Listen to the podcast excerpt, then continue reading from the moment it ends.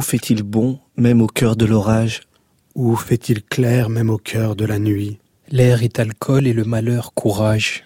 Car cassé l'espoir encore il lui.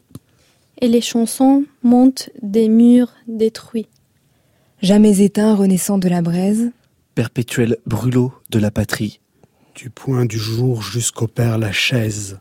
Ce doux rosier au mois d'août refleurit. Jean do partout c'est le sang de Paris. Rien ne l'éclat de Paris dans la poudre. Rien n'est si pur que son front d'insurgé. Rien n'est ni fort, ni le feu, ni la foudre. Rien n'est ni fort, ni le feu, ni la foudre que mon Paris, défiant les dangers. Rien n'est si beau que ce Paris que j'ai. Rien ne m'a fait jamais battre le cœur. Rien ne m'a fait ainsi rire et pleurer. Comme ce cri de mon peuple vainqueur. Rien n'est si grand qu'un le ciel déchiré. Paris, Paris, soi-même libéré. Louis Aragon 1944.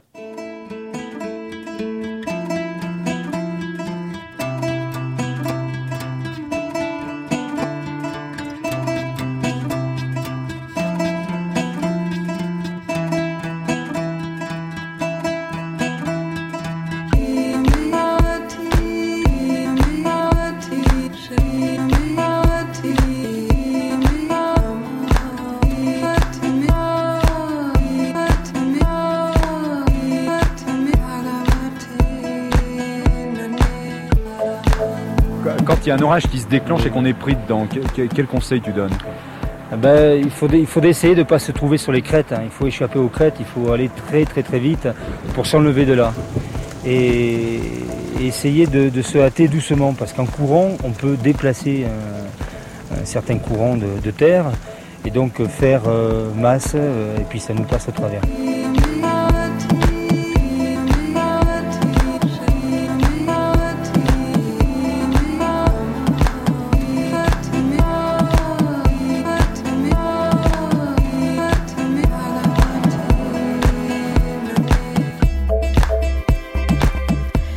Il est 23h et c'est l'heure qu'ils ont voulu tuer. Vendredi soir à Paris, on s'est attaqué à nos soirées, à 22h, à 23h, à presque minuit et à nos envies, à l'heure de danser ou de rêver.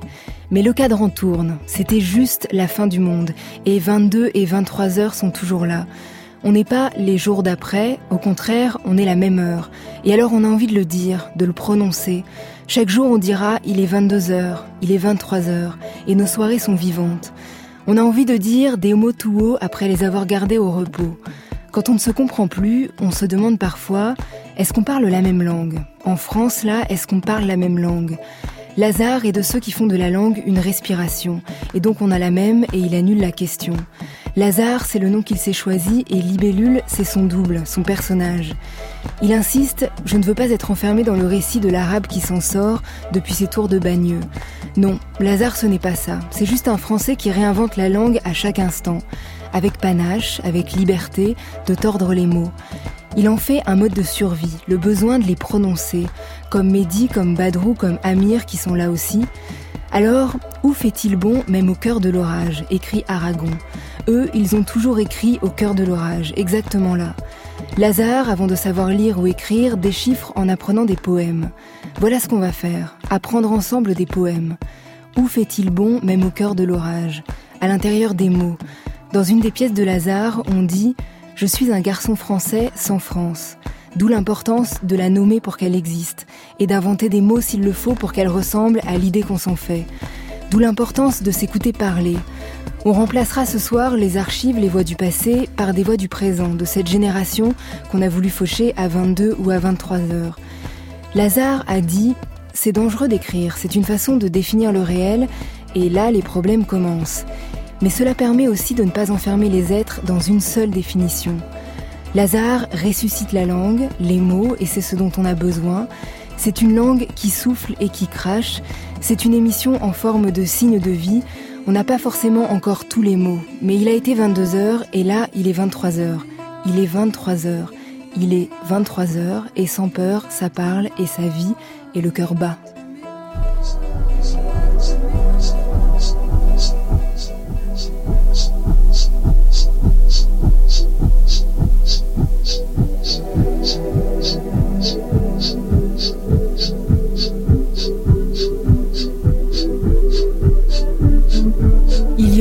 Ceux qui savent faire claquer les mots, donner du souffle, gonfler la poitrine pour augmenter la vie. Il y aura Lazare, auteur, metteur en scène de théâtre, et du triptyque autour de son personnage, Libellule.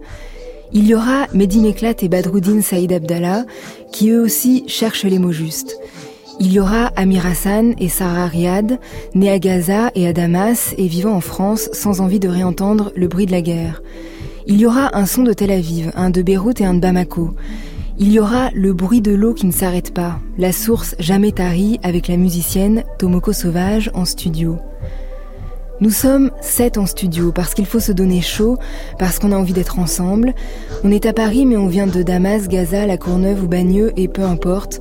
On va parler d'écriture, on va gonfler les poitrines, on va donner de la voix parce qu'il ne faudrait pas laisser mourir les mots. Et alors, les voilà. Il y a trois jours, j'ai tourné les séquences d'un film à Pantin avec le cheval Artaud et Olivier Martin Salvante. Je savourais le plaisir d'être avec un cheval, un acteur génial et généreux, et Nettie, Victorine et Nikos parmi les gamins de Pantin. Un homme, avec tous les signes du religieux, est venu me voir et m'a dit Ça va être l'apocalypse. Il savait la catastrophe à venir. Le jour était trop beau et immédiatement dans ma peau, j'ai senti ses inquiétudes. Hier soir, j'ai pleuré et je me sentais succomber. Des hommes ont tué, d'autres sur le sol où palpite le sang et la vie s'éloigne d'eux, les lèvres entr'ouvertes sur des dernières paroles d'incompréhension. Je me réveille ce matin et ces événements se sont réellement passés. Les meurtriers suicidaires sont là. Ils font un travail de terrain, minutieux et opinâtre, dans les quartiers, de périphériques. Sur Internet, ils promettent une résolution du monde et des pays lointains originels. Le chant de représentation, la séparation, ils travaillent dessus, le rejet, la peur, l'inquiétude, ils travaillent dessus, ils déchargent sur d'autres leur angoisse de mort. Et nous ne savons pas quoi faire pour les arrêter. Nous n'inventons pas les contre-valeurs, chacun de notre lieu. Je me souviens, à l'âge de 20 ans, quand j'étais à la rue, le cerveau plein de flammes, d'avoir tout raté, plein de désirs amers et de rancune, je serrais mes poings. Des hommes avec tous les signes du religieux, sont venus vers moi. Ils m'ont bercé. Ils ont bercé mes amertumes. Ils m'ont raconté l'histoire de la guerre d'Algérie et l'horreur cachée. Ils m'ont expliqué qu'on voulait nous changer en bêtes et que notre existence n'avait pas d'importance pour la France. Eux se sont intéressés à moi et m'ont valorisé. Ils m'ont appris à lire. Ce ne sont pas d'abord les hommes de théâtre. Ce fut un effort énorme d'aller vers le théâtre, d'entrer dans ces lieux, d'y trouver une place. J'ai brûlé des fièvres et des douleurs. Je me suis construit un corps pour aller vers l'autre. J'ai éliminé des vieux mots qui m'empoignaient. J'ai regardé des spectacles hébétés avec des yeux de vache. J'aimais le théâtre. Comme quand on a faim, il faut redonner la faim à ces adolescents des quartiers. La faim et l'envie de vivre, d'aimer, d'avoir soif de cet amour. J'appelle autour de moi pour trouver des signes de vie. Je m'agrippe au téléphone, le cœur dans les oreilles, et chaque battement de voix le fait palpiter. C'était Lazare, 14 novembre 2015.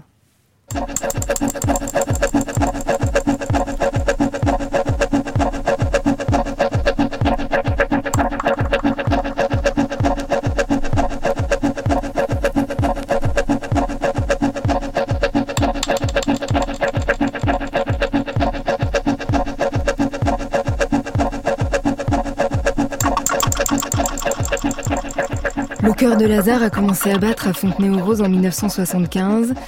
Il dit Je pose des questions qui me brûlent à vif. Il écrit sans cliché, il écrit avec une langue haute et belle, avec un art de la torsion. Et c'est ce qu'on a entendu. Écrire, euh, quand on se met à écrire, c'est, un arrêt. On est devant une page blanche et on se demande euh, quel mot on va poser. Est-ce que comment on fait pour se demander dans ces moments-là quoi écrire? Comment on trouve la solution Quoi écrire sans cliché, sans sans se tromper Écrire, il faut accepter que dans l'écriture on puisse commencer par se par se tromper aussi, parce que l'écriture c'est un endroit d'ouverture et c'est un endroit d'avenir, c'est un endroit où on peut répondre à à, à des choses qu'on n'accepte pas et qu'on refuse et qu'on ne peut pas accepter. C'est un endroit où on peut ouvrir des mondes, où on peut ouvrir des possibilités d'existence pour des êtres et pour des paroles. C'est un endroit aussi où on, apprend à, à, aimer soi-même sa vie et le monde autour de soi et à avoir du courage en écrivant. Écrire, il faut aussi ne pas trouver les mots qui condamnent. Il y a des mots qui sont d'entrée de jeu, des mots qui sont des, qui portent des condamnations dans la parole. La parole est quelque chose d'assez difficile en fait, parce qu'on ne se rend pas compte qu'en décrivant quelqu'un, en le, en, le, en le donnant, en le dénonçant parfois, on, on, on, crée des condamnations et on crée encore des murs, des barrières, et on finit par créer de l'abjection. L'écriture, ça doit défaire ces murs d'abjection qui sont partout et qui sont construits dans les rapports et les symboles qui sont autour de nous. L'écriture, c'est inventer des nouveaux symboles, c'est inventer des, des, des, nouvelles forces, c'est donner des forces de joie, et pour moi, et c'est comme ça que je le, que je désir écrire, si j'y arrive parfois, parce qu'on n'y arrive pas forcément. C'est pour ça qu'il faut accepter de rater. C'est une palpitation du cœur, des, des, du sang, des roses, du monde qui qu'on a envie d'offrir aux gens, qu'on a envie de, de pouvoir soulever. Il faut pas que ça soit des définitions toutes faites qui portent des condamnations. Dire euh, arriver en disant par exemple euh, euh, la fille d'entrée, tu écris dans un poème. Je me posais la question, la fille à gros seins, ça veut rien dire. Tu as écrit ça dans un poème, c'est tout de suite, c'est tu portes déjà une condamnation d'entrée. Il faut le savoir. Tu portes déjà une condamnation sur ton personnage ou sur la personne qui va parler. Il y a déjà une condamnation qui arrive. Il y a déjà quelque chose qui, qui va renfermer. Et il faut que j'aime l'écriture quand elle ouvre des mondes, quand elle permet de, de, de, devenir peureux aux choses qui sont autour de nous. Mehdi et Badrou Moi, je pense que je suis d'accord avec euh, tout ce qui se dit, mais je dirais que aussi euh, écrire, c'est aussi un exercice de la révolte. Euh, c'est une façon de dire qu'on est vivant.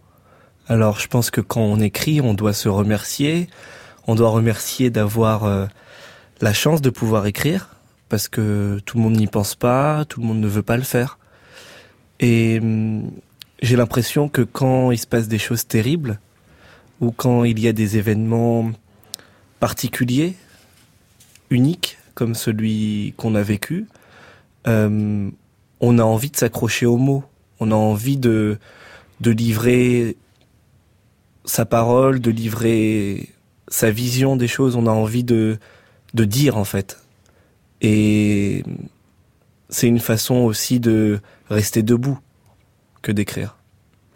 Mais, mais ce qui est très fort aussi dans le secret de l'écriture, c'est euh, c'est le moment où euh, plus tu lis, plus tu peux essayer de comprendre ce que ça veut dire écrire. Et quelque part, euh, dans ce, enfin dans ce jeu, de, dans ce miroir entre l'écriture et la lecture, c'est il y a de l'implication en fait. Et il faut, euh, en fait, on est dans dans une forme d'implication euh, par rapport à, à ce qui, euh, à, ce, à des sentiments ou à des réalités qui sont données, mais qui, mais qui ne peuvent pas passer comme ça, qui comme comme un courant d'air, mais qui doivent passer comme voilà comme un comme un câlin ou comme une claque, voilà. Amir Hassan, vous avez 25 ans et vous avez grandi à Gaza pendant 23 ans. Vous êtes arrivé à Paris il y a deux ans et vous avez commencé à écrire des poèmes en français. Euh, et je crois que hum, vous avez dit une chose qui est assez belle il y a pas très longtemps. Vous avez dit je ne savais pas qu'on pouvait aimer dans une autre langue. Est-ce que vous vous êtes rendu compte aussi que parfois on peut avoir mal dans une autre langue? Ou comment euh, les sentiments ils sont en français aujourd'hui? Ils sont c'est quoi les mots qui viennent en premier? Ce qui ce qui se passe, c'est qu'aujourd'hui, je, réfléchis en français. Donc, euh, j'apprends à aimer euh, en langue étrangère. Euh, et donc, quand on aime aussi, on, reçoit aussi des coups en, cette langue. Donc, on a le sentiment d'aimer et de, de, se sentir mal dans cette langue-là. Parce que la langue, c'est une patrie. C'est ce qu'il disait aussi Louis Aragon. Et vous avez écrit depuis vendredi? Non, parce que je me sens en colère. dans ma tête, la seule chose que je me dis, c'est pas possible. Comment on peut faire ça? Et moi, à chaque fois que je suis en colère, je peux pas écrire. J'écris quand je suis triste, quand je suis ému. Mais quand je suis en colère, là, j'ai une colère énorme. Parce que c'est la colère de la bêtise humaine, de l'inculture. Dans ma tête, c'est la seule question. Comment on peut faire ça? Lazare? J'ai fait les cinq prières, moi, à un moment donné dans ma vie, parce que ça me permettait de me centrer et de me recentrer et de me calmer. Mais ce qui est terrible, c'est que c'est pas, c'est-à-dire que ça aide à vivre, mais parce qu'ailleurs, il n'y a pas grand-chose qui est aussi proposé autrement. Moi, je suis pas, j'ai donné des ateliers comme ça euh, dans un théâtre, et puis euh, il y a des, il y a des personnes qui, qui, sortaient de prison, qui étaient dans ce théâtre-là et qui venaient, qui, mais vous passez du temps ici, pourquoi vous êtes là et tout? Si j'avais du temps, j'irais à la mosquée. Et on a commencé à discuter. Je lui ai expliqué que pour moi, le théâtre ou la parole, c'était aussi un temps comme ça pour, pour, pour l'écriture, mais un temps aussi qui me permettait un recueillement et qui était un temps aussi où je pouvais réfléchir le monde, où je pouvais espérer le monde, où je pouvais demander des mondes à venir et, et où je pouvais refuser aussi et ne pas accepter ce qu'on m'impose comme pas venu de porter. C'est pas venu tout de suite justement ça. L'écriture ou vous êtes c'est vers euh, quoi 19 20 ans je que me suis, je me suis retrouvé à recopier quand, en apprenant à écrire, je me suis retrouvé là c'était rigolo parce que j'ai trouvé une mallette que m'a donné ma sœur juste avant les massacres qui ont eu lieu. Et dans cette mallette, j'ai ouvert et il y avait euh, des foyers d'accueil et des pages du Coran que j'avais recopiées pour apprendre à écrire. Et de l'autre côté, des, des, des, choses sur le théâtre où je, je rêvais aussi d'un. C'est-à-dire que à un moment donné, les, gens ont besoin de créer des espérances et de créer des, des, ailleurs pour pouvoir tenir au monde, pour pouvoir tenir à. L'écriture, c'est aussi pouvoir tenir au monde, ou s'opposer au monde, le refuser en bloc. Après, c'est quelqu'un que j'ai rencontré qui m'a parlé de Metterlinck et qui m'a appris à lire en me faisant l'amour. Parce que l'écriture, c'est aussi un rapport d'amour, et comme disait une claque, une caresse, c'est aussi un rapport d'amour, et qui m'a appris à lire un autre langage que celui que j'entendais dans mon quartier, mais où j'entendais les, les cœurs des gens dans Metterlinck. J'entendais les cœurs des gens des quartiers aussi avec toutes les maladies. Les, les, quand je dis les maladies, c'est que je considère qu'aujourd'hui, il y a un virus il y a un virus, il y a des gens qui sont porteurs d'un virus, qui sont malades, qui essayent de, de, de, de, de l'infuser, qui essayent de l'infuser autour d'eux. Et euh, il y a des corps qui sont faibles et qui peuvent pas se défendre, qui peuvent pas se tenir, qui peuvent pas être debout et faire leur choix. Et là où vous avez découvert euh, les mondes à venir qui étaient possibles d'imaginer, d'écrire, c'était au théâtre du fil? Aussi, oui. Qui est le théâtre euh, euh, de la protection judiciaire de la jeunesse la protection judiciaire de la jeunesse et de l'enfance où on met alors c'est un théâtre qui, qui, là est en train de disparaître bizarrement qui qui, qui est pas beaucoup soutenu c'est un théâtre où on met les euh, les gamins qui, qui sont PJJ c'est-à-dire qu'ils ont des juges pour enfants et qui ne sont pas euh, leur qui ne vivent pas chez leur famille mais dans des familles d'accueil ou qui vivent à la DAS et c'est un endroit qu'on a voulu euh, faire disparaître pour créer des centres fermés alors les centres fermés, c'est encore autre chose. C'est euh, déjà des petites prisons. C'est déjà des enfermements. C'est vrai que théâtre du fil, c'est bah, plus joli comme nom. C'est très joli. C'est il faut être en équilibre. On est, c'est souvent un rapport d'équilibre, d'une tension. Euh, Et de lien. Qui, de, qui devient. C'est quelqu'un qui, qui, vient de l'époque de, de, Jean Villard qui a fait naître le théâtre du fil, qui s'appelle Mickey. Voilà. Et j'ai lu qu'à 21 ans, vous appelez Claude Régis, le metteur en scène, et vous lui dites Bonjour, je suis de Bagneux, j'écris des poèmes pour faire face. Ouais. Oui. Et euh, Claude a été. Euh, ce qui est étonnant, c'est que Claude a été complètement capable d'accueillir cette rencontre. Je lui ai dit aussi que j'ai lu son bouquin où je n'avais pas compris grand-chose et que je voulais le rencontrer. Et ce qui était étonnant, c'est quand il m'a ouvert la porte de chez lui, j'aurais pu complètement l'agresser. Ouais, j'ai vu un vieux monsieur, moi j'étais à la rue, hein. j'avais pas d'argent pour bouffer. Hein. J'ai vu un vieux monsieur qui était comme ça, j'aurais pu carrément l'agresser, il m'a ouvert la porte, et puis il m'a regardé, et puis il y avait une ouverture, une espèce d'espace comme ça, qui était prêt à, entendre, à écouter, à partager, à donner, qui était complètement fabuleux pour moi d'un seul coup de, de, de me retrouver en face d'un regard, de pouvoir, dans l'écriture, on peut devenir aussi quelqu'un, se fabriquer un quelqu'un, se fabriquer un corps, se fabriquer un quelqu'un, et être, pour être quelqu'un, il faut être reconnu par l'autre. On parlait de poèmes pour faire face, et j'ai demandé à Sarah Cole, qui vient de Damas et qui est arrivé en France euh, il y a trois ans maintenant. Trois ans, à peu près. De venir avec euh, un poème pour faire face. Donc euh, il écrit en, arabe Oui, voilà, parce que je parle pas, pas encore très bien le français. Donc euh, j'ai ramené un poème pour euh, Nizar Kabbani, qui est un écrivainte syrienne et qui a resté en France pour quelques années.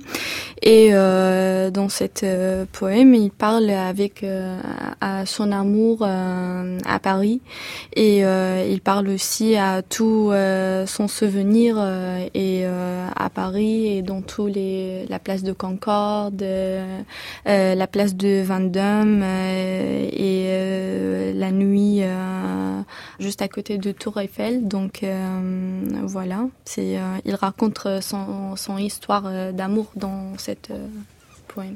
Donc on l'écoute Oui. ماذا سأفعل لو ناداني السفر ولؤلؤ البحر شفاف ومبتكر هل تذكرين بباريس تسكعنا؟ خطاك في ساحة الفاندوم أغنية وكحل عينيك في المدلين ينتثر. ما زال في, في ركننا الشعري ينتظر. كل التماثيل في باريس تعرفنا. حتى النوافير في الكونكورد تذكرنا. ما كنت أعرف أن الماء يفتكر. نبيذ بوردو الذي أحسوه يسرعني ودفء صوتك لا يبقى ولا يذر. ما دمت لي كحدود الشمس مملكتي والبر والبحر والشظان والجزر. ما دام حبك يعطيني عباءته فكيف لا أفتح الدنيا وأنتصر؟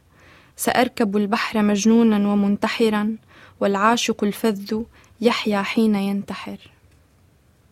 Bonjour tout le monde, je m'appelle Gaz, je viens de Tel Aviv, mais aussi un petit peu de Paris, parce que j'ai vécu six ans à Paris. Et c'est une ville euh, que j'aime, que j'apprécie, euh, une ville euh, qui, qui me fait rêver. Et c'est la ville où j'ai commencé ma vie théâtrale. Et je suis profondément triste pour ce qui s'est passé. Donc j'aimerais lire un extrait d'un livre qui m'a beaucoup inspiré et après laquelle je nommais mon théâtre. C'est le journal d'Eti Soum, Une vie bouleversée, qui a été traduit en français. Et voilà, voilà un petit extrait du livre. Le combat contre nos mauvais instants.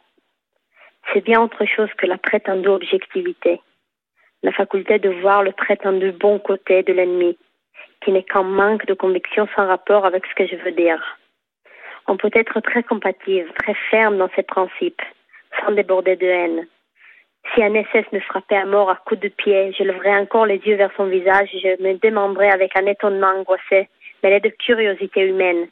Grand Dieu, mon gars, que s'est-il donc passé de si épouvantable dans ta vie pour que tu te laisses aller à des choses pareilles? Est-il simple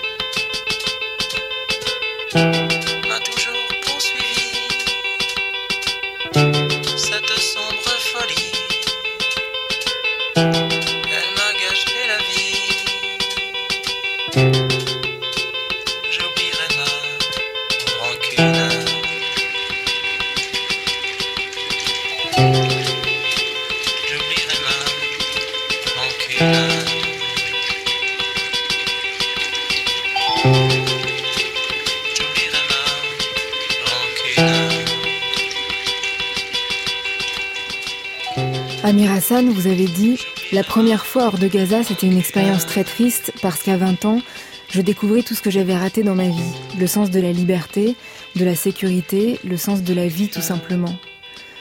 Nous, on est une génération de la paix, la jeunesse européenne, on n'a pas, on connaît pas la guerre, on n'a pas ce sentiment d'insécurité et de peut-être de pouvoir mourir, on ne le connaît pas.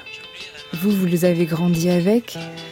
Comment vous pouvez nous dire aujourd'hui comment on résiste à la peur Comment on, fait pour justement pour vivre et pour euh, résister euh, La peur, c'est quelque chose qui reste euh, en vie avec, on est avec.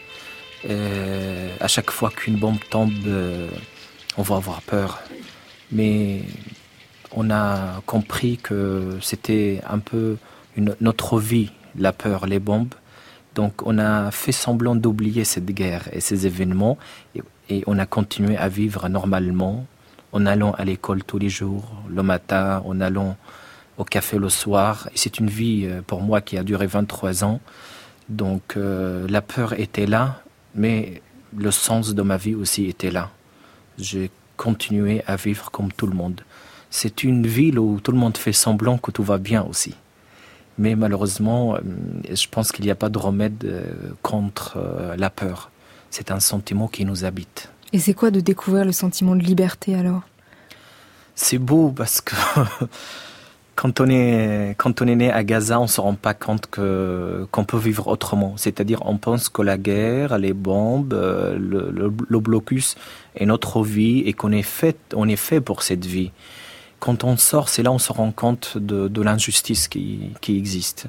Parce que quand on est dans une prison, quand, on est né dans une prison, on ne connaît pas un autre lieu. On ne peut pas comparer. On ne peut pas savoir que des gens à l'extérieur vivent autrement. Ils n'ont pas ce sentiment de peur.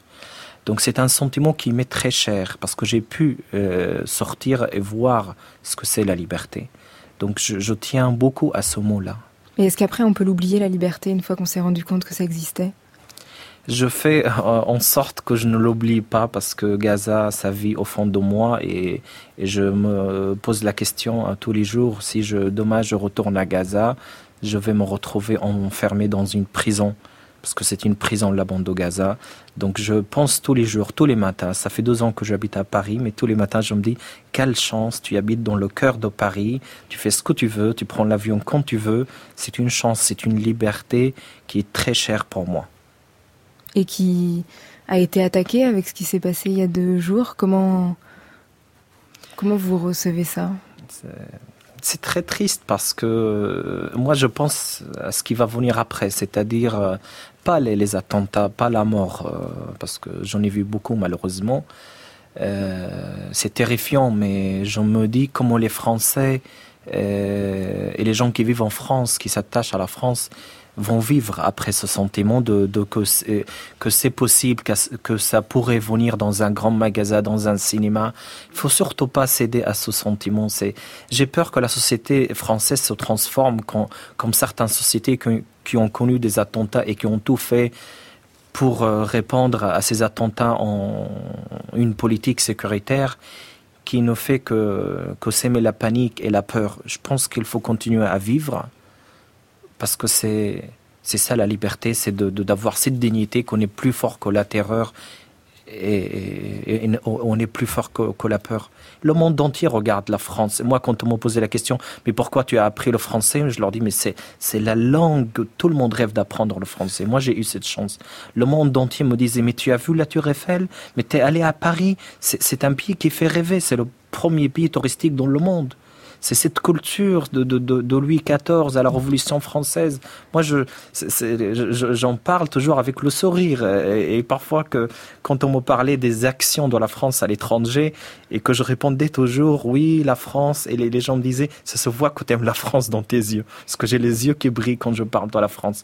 C'est un pays parce qu'il a des valeurs que j'aime beaucoup. C'est les valeurs de la France que, que j'apprécie, que je partage, qui font partie de mes principes. La liberté, l'égalité, la fraternité. C'est très beau la fraternité. Ami, si tu tombes, un ami sort de l'ombre à ta place. C'est ça la fraternité. C'est le chant des partisans. Oui. Et depuis Gaza, elle ressemblait à quoi la France? Vous l'imaginez comment? Moi, je n'imaginais pas un jour pouvoir arriver ici en France, même pour euh, un stage ou, pour le tourisme. J'ai eu la chance de, donc de, pouvoir mettre le pied sur, euh, le sol français c'est un pays magnifique. Je, pense que les Français ne se rendent pas compte parce qu'ils n'ont pas vécu ailleurs. Et, mais moi, quand je, je, je, je dis toujours que l'amour de la France se voit à l'étranger. C'est quoi le bruit de la guerre, euh, Amir? J'espère que la génération d'aujourd'hui ne le connaîtra pas. Parce que vraiment, la guerre, il ne faut pas jouer avec. C'est des victimes tous les jours. Et on arrive parfois à se poser la question, mais pourquoi? C'est-à-dire, on arrive parfois à, vivre des événements tragiques sans savoir pourquoi on est visé, pourquoi on vise. Donc, il faut tout faire pour éviter la guerre. Le bruit de la guerre, c'est le bruit du silence du lendemain. C'est ça ce qui fait peur. C'est ça ce qui fait mal au cœur. moi, j'ai écrit un texte qui s'appelle Station d'attente en parlant des femmes qui restent comme des stations d'attente. Et ça, c'est dramatique. Moi, je pense à ceux qui restent et pas à ceux qui partent. Mehdi et Badrou, vous avez euh, écrit sur euh, ce bruit de la guerre qu'on a entreaperçu, entendu vendredi soir J'avais l'impression euh, d'entendre des choses que je n'avais jamais entendues. déjà des mots à la télévision. Et, vu qu'on n'était pas très loin, ces bruits de Kalachnikov, de d'armes, de mitraillettes, des choses voilà des, des, bruits très très puissants, très forts, euh, des bruits qu'on qu'on avait euh, jusqu'ici entendus qu'à travers la télévision, à travers des vidéos, puisque on regarde euh, ce qui se passe euh, à Gaza, ailleurs, des, des bruits de choses terrifiantes qui tuent, et de les entendre en vrai, ça fait quelque chose de très de très étrange, de très en fait de où on reste un peu figé, voilà c'est un bruit qui fige, c'est un bruit qui bloque, c'est un bruit qui, qui anesthésie finalement. Vous pouvez lire le texte? Une rue tout près de République. Il était peut-être 22 heures et le bruit de la guerre. La dame portait un manteau bleu, des petites ballerines. Elle avait une sorte de chignon qui se défaisait lentement, au fur et à mesure qu'elle accélérait. Elle marchait dans un sens et regardait dans un autre.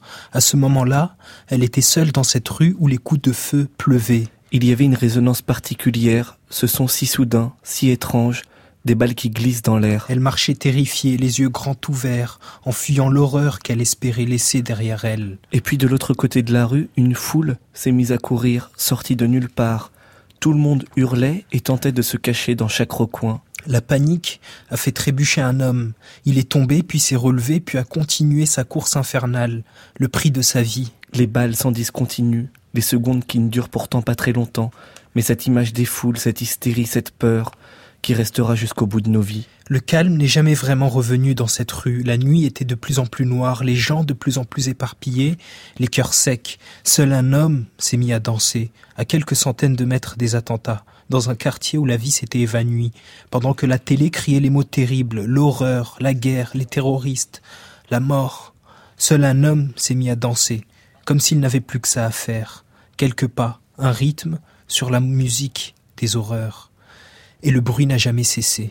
Les gyrophares qui transforment les murs de la ville en un triste peinture, le bruit des voitures de police qui remplacent ceux des balles, des camions qui déboulent et qui assourdissent tous les derniers passants, les fenêtres qui s'ouvrent timidement, tenter de voir ce qui se passe, d'entendre un dernier bruit, la télévision qui continue, l'horreur, la guerre, la mort, comme un putain de refrain dont on se souviendra.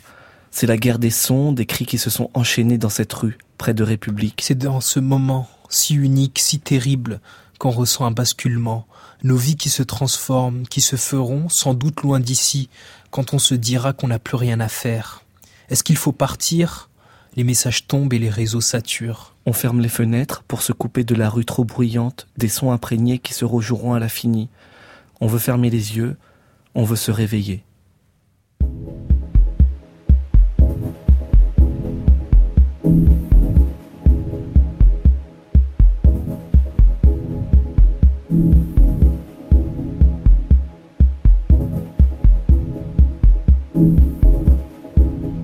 C'est le contraire du bruit de la guerre. Tomoko Sauvage fait vibrer l'eau et l'air.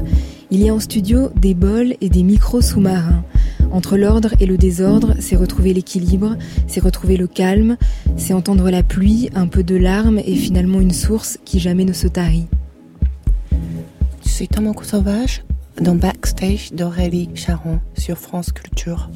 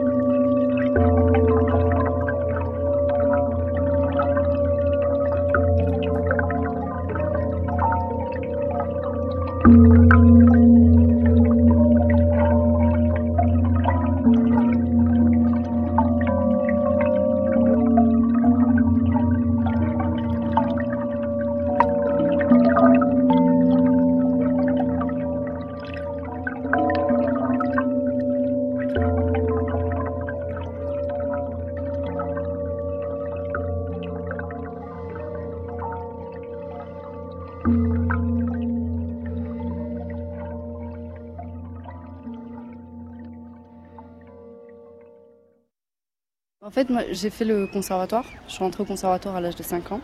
Je suis amoureuse de Chopin et euh, Wagner, Rachmaninoff, tout ça. Et à côté, j'allais au, collège, j'écoutais du rap, euh, j'écoutais du Kinyarkana et ses revendications populaires. Et du coup, quand j'allais, enfin, j'étais obligée de jouer une sorte de double jeu finalement parce que quand j'allais au conservatoire et que je disais ouais, euh, j'adore le rap, enfin, t'es mis dans une case avec plein de clichés, plein de préjugés autour de, cette musique. Et pareil, hein, quand, je, quand je venais au quartier, que j'étais avec euh, mes amis, tout ça, et que je disais euh, Ah ouais, euh, vous avez écouté la valse de l'adieu de Chopin et tout? Enfin, vous connaissez et tout Et ils me regardaient, genre, mais qu'est-ce que tu racontes? Enfin, c'est un truc de bourge et tout. Enfin, c'est. Et quand on est jeune, est-ce qu'on a l'impression qu'il faut choisir un peu son camp? Justement, quand tu es au collège et que tu es dans, dans, la recherche de son identité déjà de base, tu as l'impression de trahir les tiens en, du coup, quand j'étais au quartier, que je disais, euh, j'ai mon prof de piano qui fait un concert et je vais aller voir euh, voilà, son concert de piano ou, ou je vais aller voir, euh, je vais aller à l'opéra ou je vais aller voir un orchestre. J'ai l'impression de trahir les miens, en fait, en, quelque sorte.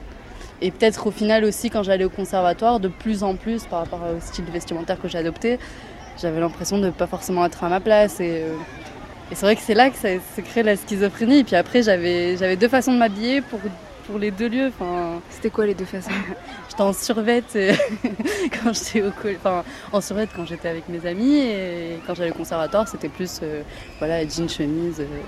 Je pense que quand tu es plus grand, que tu es plus mature, plus réfléchi et que tu prends du recul par rapport à tout ça, tu te dis t'as droit de tout être, t'as droit d'écouter du reggae sans forcément fumer des joints toute la journée quoi.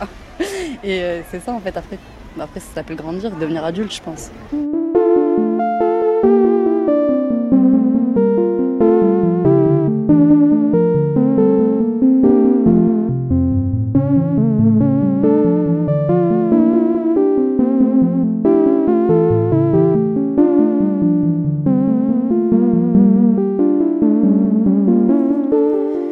C'était la voix de Nour, elle a 23 ans, elle est étudiante en droit à Marseille. Elle est musulmane, elle a décidé de se voiler, elle est militante, elle est engagée dans la société civile. Et elle me faisait penser à, une citation dans une de vos pièces, Lazare, euh, au pied du mur sans porte. Il y avait un petit garçon qui était fait de deux moitiés différentes. Et c'est vrai que Libellule, ce personnage qu'on retrouve donc dans ce triptyque, donc il est enfant, il a 7 ans, et puis il a 15 ans, puis il a 18 ans, et puis il recherche ses origines algérienne, il est un peu, euh, il est toujours un peu bizarre, un peu différent. Enfin, en tout cas, c'est toujours une question qui se pose. Est-ce que, est-ce que je suis bizarre? Ouais, est-ce que je suis bizarre? Là, Sa mère lui dit, parce que la question de la norme, elle se pose. Elle lui dit, tu es normal parce que tu es, parce que tu es né, tu es, tu es normal parce que tu es. Donc, euh, puis c'est cette question de la norme aussi qui, est, qui vient toujours. Euh, Libellule, il a cette, cet autre côté qui est comme euh, justement des sondes de d'eau et de de, de de de cet autre côté de la vie, et qui est quand on, on, s'endort aussi, c'est l'autre côté. Il y a toujours un autre monde. Quand on voit une personne, ce qui est assez beau, c'est de regarder son visage, de la regarder elle, et puis d'imaginer son dos, ses cheveux, son autre côté qu'elle ne peut pas dire, qui est versé dans les silences et qui parle dans l'absolu, qui est une voix sans bouche, qui est une voix qui traverse euh, l'au-delà des, mots pour pouvoir recevoir les sons, pour pouvoir recevoir, recevoir ce qui est peut-être plus important que la parole, qui s'échange entre les êtres humains, qui est beau, qui est des rythmes, qui est des battements de sang, qui est des battements de cœur, qui sont des regards, qui sont tu es important parce que tu es un être humain, tu es important parce que je suis un être humain. Et ça, c'est euh, la question de libellule, c'est l'autre est un peu différent. Comment on fait avec cette différence? Est-ce que cette différence creuse un fossé? La différence, elle est aussi euh, dans la beauté de la langue, parce que vous prenez des libertés aussi. Euh, il n'est pas étourdi, il est tourdi. Il est tourdi, mais ça, c'est un peu inspiré de ma maman qui sait pas parler le français. Donc ma maman s'est improvisée poète parce qu'elle vient, elle, d'Algérie, et elle invente une poésie, cette femme, qui ne sait ni lire ni écrire, parce qu'elle est un, être humain. Mais... Et un être humain a une poésie en soi, a une force poétique. Mais Badrou, est-ce que l'écriture, ça permet aussi ça? Puisque vous vous écrivez, vous filmez aussi, mais de d'ouvrir les cases et les mondes au lieu de les refermer finalement euh, de moi ça me permet en tout cas euh, quand on écrit un article quand on écrit euh, un roman ou des choses comme ça de mieux me comprendre ou de mieux comprendre dans le, le monde dans lequel je suis. J'ai l'impression qu'on n'a pas toutes les cartes qu'on est un peu perdu finalement chacun dans nos vies. On est perdu dans notre façon de vivre aussi euh, on sait plus forcément où il faut aller, on sait plus forcément à qui il faut parler, on sait plus qui on doit écouter. Et euh, l'écriture, ça te recentre finalement. Ça te recentre et ça t'aide à trouver un fil. Tout à l'heure, euh, vous avez parlé de fil. Le théâtre du fil. Voilà, le théâtre du fil. Et je trouve que l'écriture, c'est une façon de se donner un fil, de se donner une façon de, de voilà, d'être en équilibre dans, dans tout ça et, d'avancer quand même, d'avancer euh, vers quelque chose. Ce qui est assez beau, euh, c'est aussi une phrase, euh, alors c'est le personnage, le criquet, dans votre pièce Lazare, qui dit ⁇ Je suis un garçon français sans France ⁇ et puis un peu plus tard ⁇ Je ne veux pas que vous me preniez pour un jeune homme perdu ⁇ Et c'est vrai qu'on ne sait pas forcément toujours, comme vous dites, Mehdi, où s'adresser, à qui parler, qu'on est un peu, euh, voilà, parfois perdu. Et j'avais envie qu'on écoute la voix de Robin. Euh, lui, il a 24 ans, alors il rentre dans aucune case parce que euh, il a grandi dans les quartiers nord de Marseille. il adore Nietzsche et Baudelaire. Il est berger en Corse. Il a envie de passer le bac cette année. Il a passé un peu de temps en prison et c'est là qu'il a découvert la lecture. Et, et voilà, c'est sa voix et c'est enregistré cet été.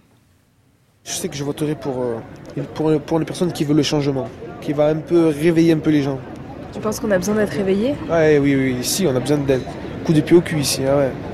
C'est vrai, hein ouais, Ici on a besoin d'être réveillé, et moi le premier. On est un peu paumé ici. C'est plus la France d'avant, j'ai l'impression. Quand je vois la nouvelle génération, je me dis on a, on a du souci à se faire. Hein. C'est quoi la France d'avant?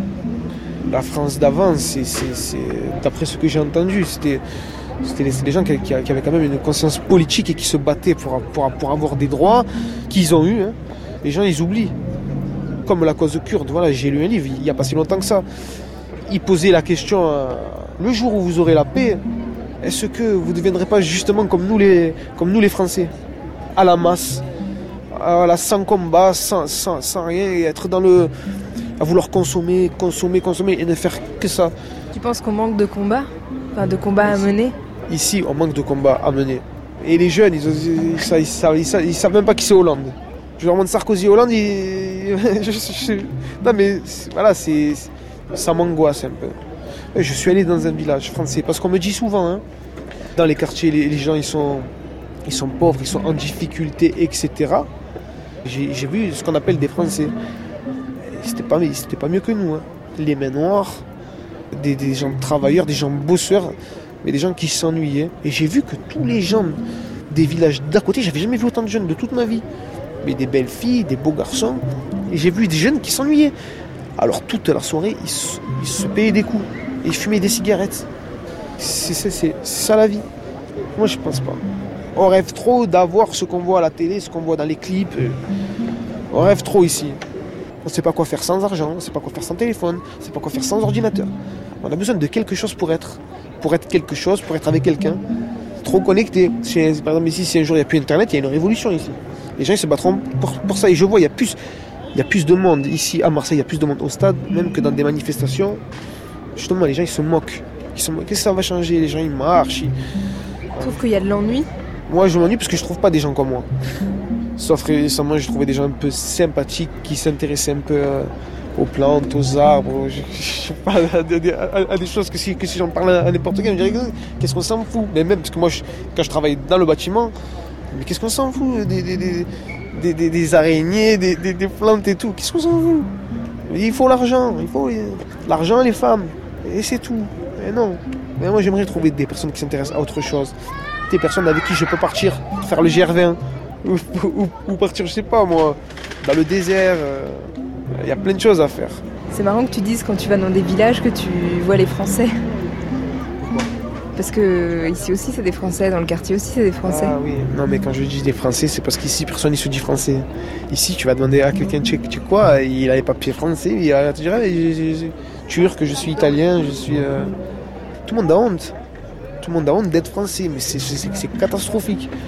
Comment on peut respecter un pays? Comment on peut être bien dans un pays sans connaître l'histoire d'un pays et en ayant honte et en disant moi je suis italien alors que tu sais même pas parler italien? Pourquoi on a honte d'être français? On a honte d'être français parce que la France sûrement qu'elle a dû faire des, saloperies. Je sais pas, et peut-être parce que c'est la mode aussi. Je, suis français mais à la maison c'est parle arabe. Je suis français mais par exemple chez moi on parle russe.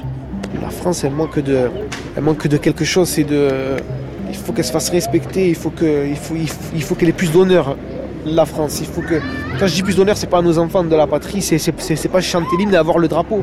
C'est, mieux la représenter. Vraiment les droits de l'homme, pour être ce, ce qu'elle prétend être.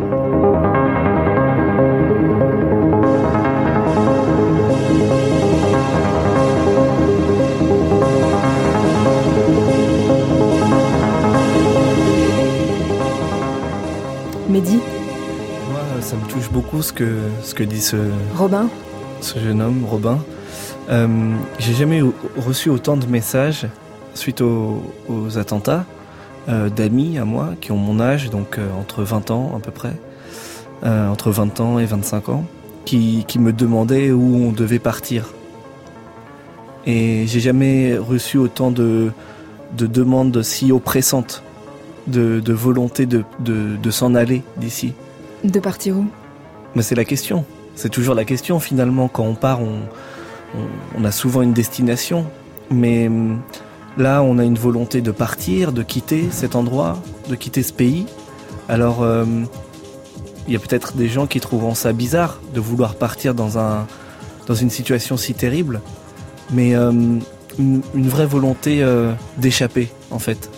Et voilà, ça, me ça me fait poser plein de questions parce que autour de cette table et dans les, dans les gens qu'on a entendus, c'est des gens qui sont pour beaucoup partis, qui ont fui quelque chose, qui se sont échappés d'un endroit ou qui ont été vers, vers autre chose.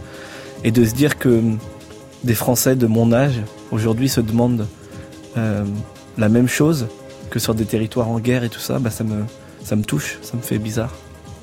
Ça racole vous êtes parti de Syrie il y a trois ans après la Révolution et suite à des menaces euh, et vous avez l'asile politique en, France.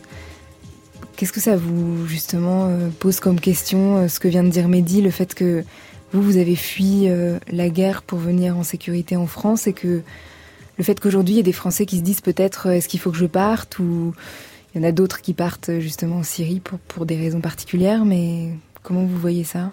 Alors, euh, c'était vraiment très très euh, difficile euh, pour décider est-ce que je pars, est-ce que je, je, laisse ma famille, mon université, mes études, mon travail et tout ça. Donc, et j'ai parti à cause de la guerre, bien sûr, à cause de la peur, à cause de, de la révolution comme Amir il a dit, euh, c'était vraiment des moments euh, que euh, que je dois décider. Est-ce que je, je, je pars et euh, je viens ici que j'ai jamais j'ai jamais pensé que je vais je vais être en France et que euh, ma vie ça va être ici et que je, veux commencer euh, encore du faire des études d'apprendre la langue française. J'ai jamais pensé à faire ça. Et je sais pas, c'est très difficile du, euh, du vivre la guerre et euh, d'être euh, peur. Peut-être une autre voix, on a entendu Robin à Marseille. Et Pierre, lui, il est dans le Nord, il a 24 ans, il dit qu'il est un gamin de Coron. En fait, il a été élu maire de sa ville, la ville où il a grandi, Kievrechin. Il a donc il y a un an à peu près à la frontière de la Belgique. Et voilà, c'est sa voix. Beaucoup de jeunes s'en vont habiter à l'étranger ou travailler à l'étranger et on les reverra certainement plus, quoi. Parce que, non pas qu'ils ne croient plus en la France, mais je pense que même chose, ils ne croient plus aux dirigeants et aux capacités des dirigeants à mobiliser le pays et, à le faire avancer et, à mettre en avant ses points positifs et pas ses points négatifs. Et ça, ça me fait peur, le côté un petit peu individualiste, nombriliste et, euh, euh, je vais peut-être être cru, mais chacun sa merde, ça, ça me fait peur. C'est une mentalité qu'on voit de plus en plus. Parce que c'était chacun, entre guillemets, c'était chacun pour soi je me serais présenté à mon âge? Pourquoi j'aurais pris une vie entre guillemets compliquée? Pourquoi je passerais autant de temps pour les autres? Je pourrais penser en moi, faire la fête comme à peu près les gens de mon âge, et puis trouver un métier où je gagne bien du pognon, être allé à l'école, et puis c'est la fête tous les week-ends, et puis m'en mettre plein les fouilles, et voilà quoi. Enfin, directement, peut-être pas ce qui arriverait, mais je pourrais être comme ça, quoi, penser qu'à moi. C'est pas le cas. J'ai peur qu'on se retrouve dans une société où chacun vit pour soi et point barre. Mais t'as vraiment l'impression d'être, euh, de faire partie d'une génération sacrifiée? Je pense pas faire partie d'une génération sacrifiée. Je pense que les Trolls Glorieuses, c'est terminé le, depuis un moment déjà, mais c'est pas encore rentré dans le truc. L'opulence, le, euh, je vais pas dire l'argent facile, mais euh, euh, l'individualisme, toutes ces choses-là, je pense que c'est terminé. Il faut qu'on revienne à une société plus simple, avec des gens plus simples.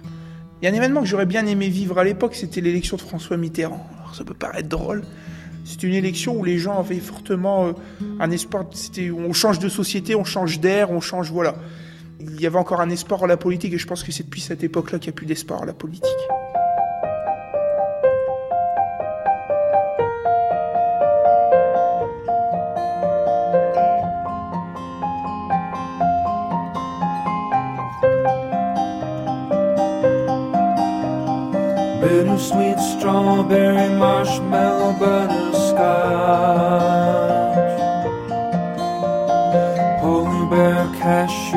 Dixieland phosphate chocolate. Lime tutti fruity special raspberry, leave it to me. Three gray scotch, lassie cherry smash, lemon freeze. I wanna go to Mars, where sweet 16 is waiting for you after the show. Pour finir, euh, il a tenu à nous envoyer quelques mots de Bamako. Il a enregistré sa voix et on vient de la recevoir. C'est l'auteur Gauze qui a écrit un roman qui s'appelle Debout payé à partir de son expérience de vigile dans Paris. C'est l'histoire d'Ossiri, étudiant ivoirien atterri en France au début des années 90. Et donc voilà, c'est la lecture de Gauze, euh, presque en direct, de Bamako. La place d'Italie et ses nombreux cafés étaient à deux minutes de marche, la butte aux cailles et ses bars branchés à cinq minutes. Les jardins de Bercy étaient à trois stations de métro. Même la grande cour de l'hôpital de la Pitié-Salpêtrière, à deux pas de la Messie, était d'un formidable dépaysement en plein Paris, pour peu qu'on daigne y faire un tour. Kassoum connaissait bien ce syndrome du ghetto. Il l'avait largement expérimenté au Colosse. Il n'allait pas recommencer à Paris. Il voyait Osiris sortir tous les matins pour ne rentrer que tard le soir. Il décida de le suivre. Une visite dans les secteurs gratuits du musée du Louvre, une expo photo dans une drôle de maison vers Saint-Paul, pas loin de la place de la Bastille, une interminable balade le long du canal de Lourdes, une promenade au cimetière du Père Lachaise, plusieurs visites chez des hommes et des femmes blancs qui étaient visiblement ses amis. Une soirée dans le 18e arrondissement, à deux pas du marché nègre de Château-Rouge, chez un entier où il y avait des gens de toutes les carnations imaginables. Plusieurs petits concerts gratuits dans des bars de Belleville, des cafés bu à des terrasses où tu parlais à des voisins qui n'avaient pas l'air de voir que tu venais du colosse à Trècheville. Un pèlerinage dans une médiathèque où il y avait plus de disques et de musique africaine que dans tout Abidjan. Une boîte de nuit à Bastille où tous les videurs étaient des anciens brigands d'Abobo, ghetto d'Abidjan. Et même une pièce de théâtre dans une minuscule salle de Ménilmontant. Cyril lui révéla combien il était riche du simple fait d'avoir voyagé. Kassoum, juste parce que tu es là, tu es un homme meilleur. Meilleur que les gens du Colosse, parce qu'ils ne connaîtront jamais Paris. Meilleur que les gens de Paris, parce qu'ils ne connaîtront jamais le Colosse.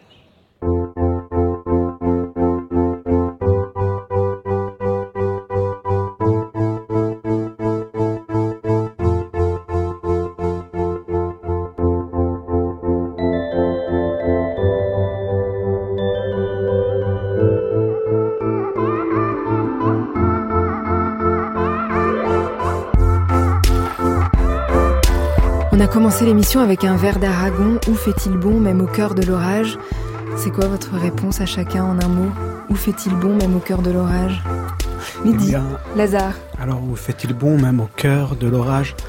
Il fait bon d'essayer d'inventer quelque chose d'avenir, de répondre à ce désastre par, euh, par, par, par, par une invention, par une création, par chercher à, à encore bouger, déplacer les choses. Pour qu'il fasse bon, je pense que il faut réussir à, à, trouver comment on fait pour mettre des choses en commun et déplacer, déplacer et d'inventer une salve poétique ou d'inventer une parole, quelque chose qu'on peut avoir ensemble, comment encore essayer de créer un monde frère malgré. Mehdi, où fait-il bon même au cœur de l'orage? Euh, Je pense qu'il fait bon d'être là, euh, puisque voilà, j'étais au milieu de, de voix, de gens qui viennent de loin, qu'on a entendu, euh, de Bamako, de Gaza, de Damas, etc. Et hum, je pense qu'on a entendu aussi des choses euh, très pures, c'est-à-dire des, choses où on est revenu à la source, euh, notamment avec l'eau, avec la terre. Et je pense qu'il est bon d'être là et il est bon de se dire qu'il est bon d'être là. bah donc. Où fait-il bon, même au cœur de l'orage? Je pense qu'on pourrait aussi se regarder euh, dans nos cœurs, dans les entrailles comme ça. Ça, il faudrait prendre le temps de ça aussi. Sarah? Euh, Pour moi, c'est euh, c'est les deux pays qui sont dans mon cœur, la Syrie et la France. Amir? C'est dans la fraternité, la tolérance et l'espoir. Nous serons partis d'un poème d'Aragon, de nos soirées vivantes qui ont viré à l'orage, de 23 heures revenues et qui reviendra à nouveau chaque jour. Ce qui nous fait vivre est grand, la langue n'est pas morte. Avant la nuit, je dis merci à Boris Pinault, à Lionel Quentin pour la réalisation, à la technique, Julien Douminc, Célia Dufour. Merci à Stéphane Ronxin et merci à Tomoko Sauvage. Il est déjà demain, c'est minuit et sans peur, ça parle et ça vit. Vous écoutez France Culture et c'est l'heure des nuits.